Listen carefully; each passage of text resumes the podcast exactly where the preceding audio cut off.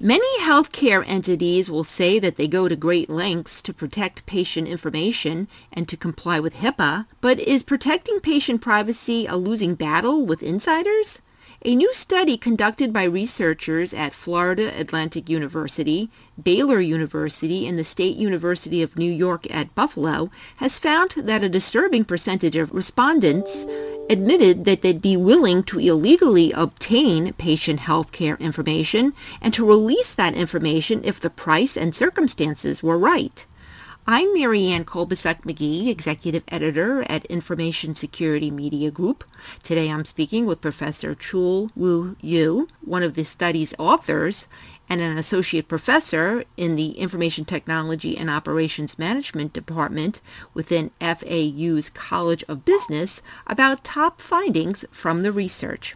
So, Chul, please briefly describe the study. For instance, who was surveyed, how many people, what was the objective, and when was this conducted? So let me start with the objective of this paper.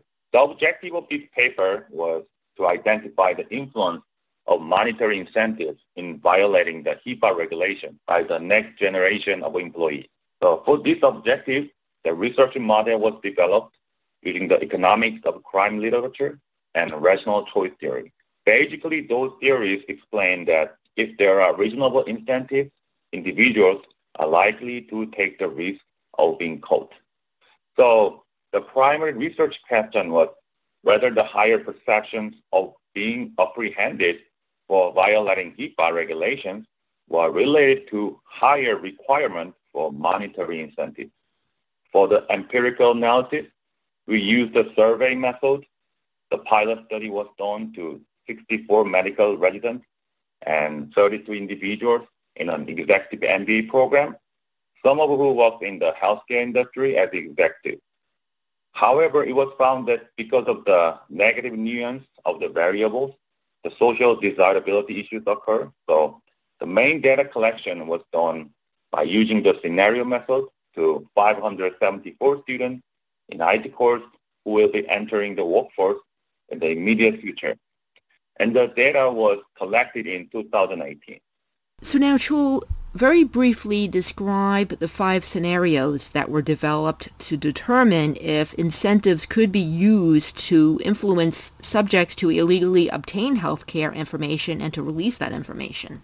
So we tested five different scenarios, so-called nurse scenario, doctor scenario, insurance agent scenario, and two personal contact scenarios. Basically, we gave participants the possible salary levels and asked possible incentives that can trigger the participant to violate the regulation. For example, for nursing scenario, we use this statement like suppose you are a nurse aide at a hospital and you earn $30,000 per year. A friend asks you to get them some information on a patient you have been caring for what amount of money would you receive to make this acceptable? And for the doctor scenario, we use this. Like, suppose you are a doctor at a hospital and you earn $200,000 per year. A very close friend asks you to access the patient information to help them in upcoming legal battle. What amount of money would you receive to make this acceptable? And to personal context uh, additional situations, that make participants to really need immediate money for their family and friends. So the research showed that there exists cost-benefit calculus, like between salary levels and receiving incentives. So, Chul, with that said, which of the scenarios were most likely to lead to survey respondents saying that they would break the HIPAA rules, and what is the price that these people were willing to settle for in terms of how much money they might be willing to break the rules for? So research showed that many of the subjects believed there was a high probability of being caught. Nevertheless, many of them could be incentivized to violate HIPAA laws. For example, in the nurse scenario, 10% of participants responded that they are willing to violate the regulation if there is incentive more than $10,000. And 12% of participants responded positively if there is incentive more than $100,000 and 16% of participants responded positively if there is an incentive more than $1 million. And 54% of participants responded that they are not willing to accept that incentive. In the doctor scenario, 65% the participants responded that they are not willing to accept the incentive. Although majority of the participants show that they are not willing to receive the incentive, we still see some numbers that show positive intention in violating the regulations in the experimental scenario. Every scenario shows that if there is a very high incentive, some participants show willingness to violate the regulations. However, the doctor scenario showed the lowest number and the nurse scenario showed the highest number. So we found out that the higher salary scenario produces lower number. And the personal contact promotes this trend further. Urgent money needs related to family and friends encourages participants to violate the regulation to receive the money in this case, where we used $100,000 and $50,000 in the experimental scenarios. And in terms of like a number, we did not compare which factor influenced more between monetary incentive and personal context. However, the results show that when they are combined, the motivations are boosted. And actually, we did not test the, the magic number that triggered the violation in the experimental scenario. The results still show that majority of the participants were not, were not willing to violate the regulation in any kind of scenario. However, as I discussed, there is a tendency that the more money they offer, the more willingness they show to violate the regulations.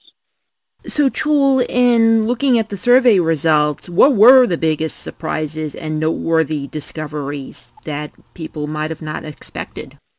So, in general, individuals who perceive that there is a high probability of being caught are less likely to release the private information. The implication is that technology and improvement in organizational processes could increase the perception of the probability of getting caught. However, the big surprise is that approximately 15% of the subjects in the study would receive money even if there is a 93% or greater chance of being caught. So security controls that increase the perception of certainty of the punishment do not always work in terms of deterrence. So the research shows that other approaches also need to be implemented in the security management. So, Chul, with that said, what should healthcare entities learn from this study about the privacy and security of patient information and insider threat? Our findings show that the monetary incentive works in the HIPAA context. It sometimes overwhelms the influence of punishment certainty. There are several other factors that influence the security violation calculus. For example, uh, the previous study showed that security climate, security education and training, descriptive norm, leadership influence this calculus. So management also needs to pay more attention to building up those things along with implementing tangible security control. So, Chul, finally, based on what you found in the study, what should healthcare entities do to better prevent insider breaches, especially knowing that people are willing to intentionally break the rules and the law if they perceive the price is right and the circumstances are correct? There are some steps that organizations can take to reduce the chance of security breaches. They can use both preventive and deterrent controls to reduce the probability of minor and major events. Organizations must have preventive controls in place. These preventive controls include sophisticated monitoring system technologies and constant attention to authentication protocols to prevent unauthorized access to building software and databases. Organizations should focus on preventive because preventive can be implemented and they are under control of the organization.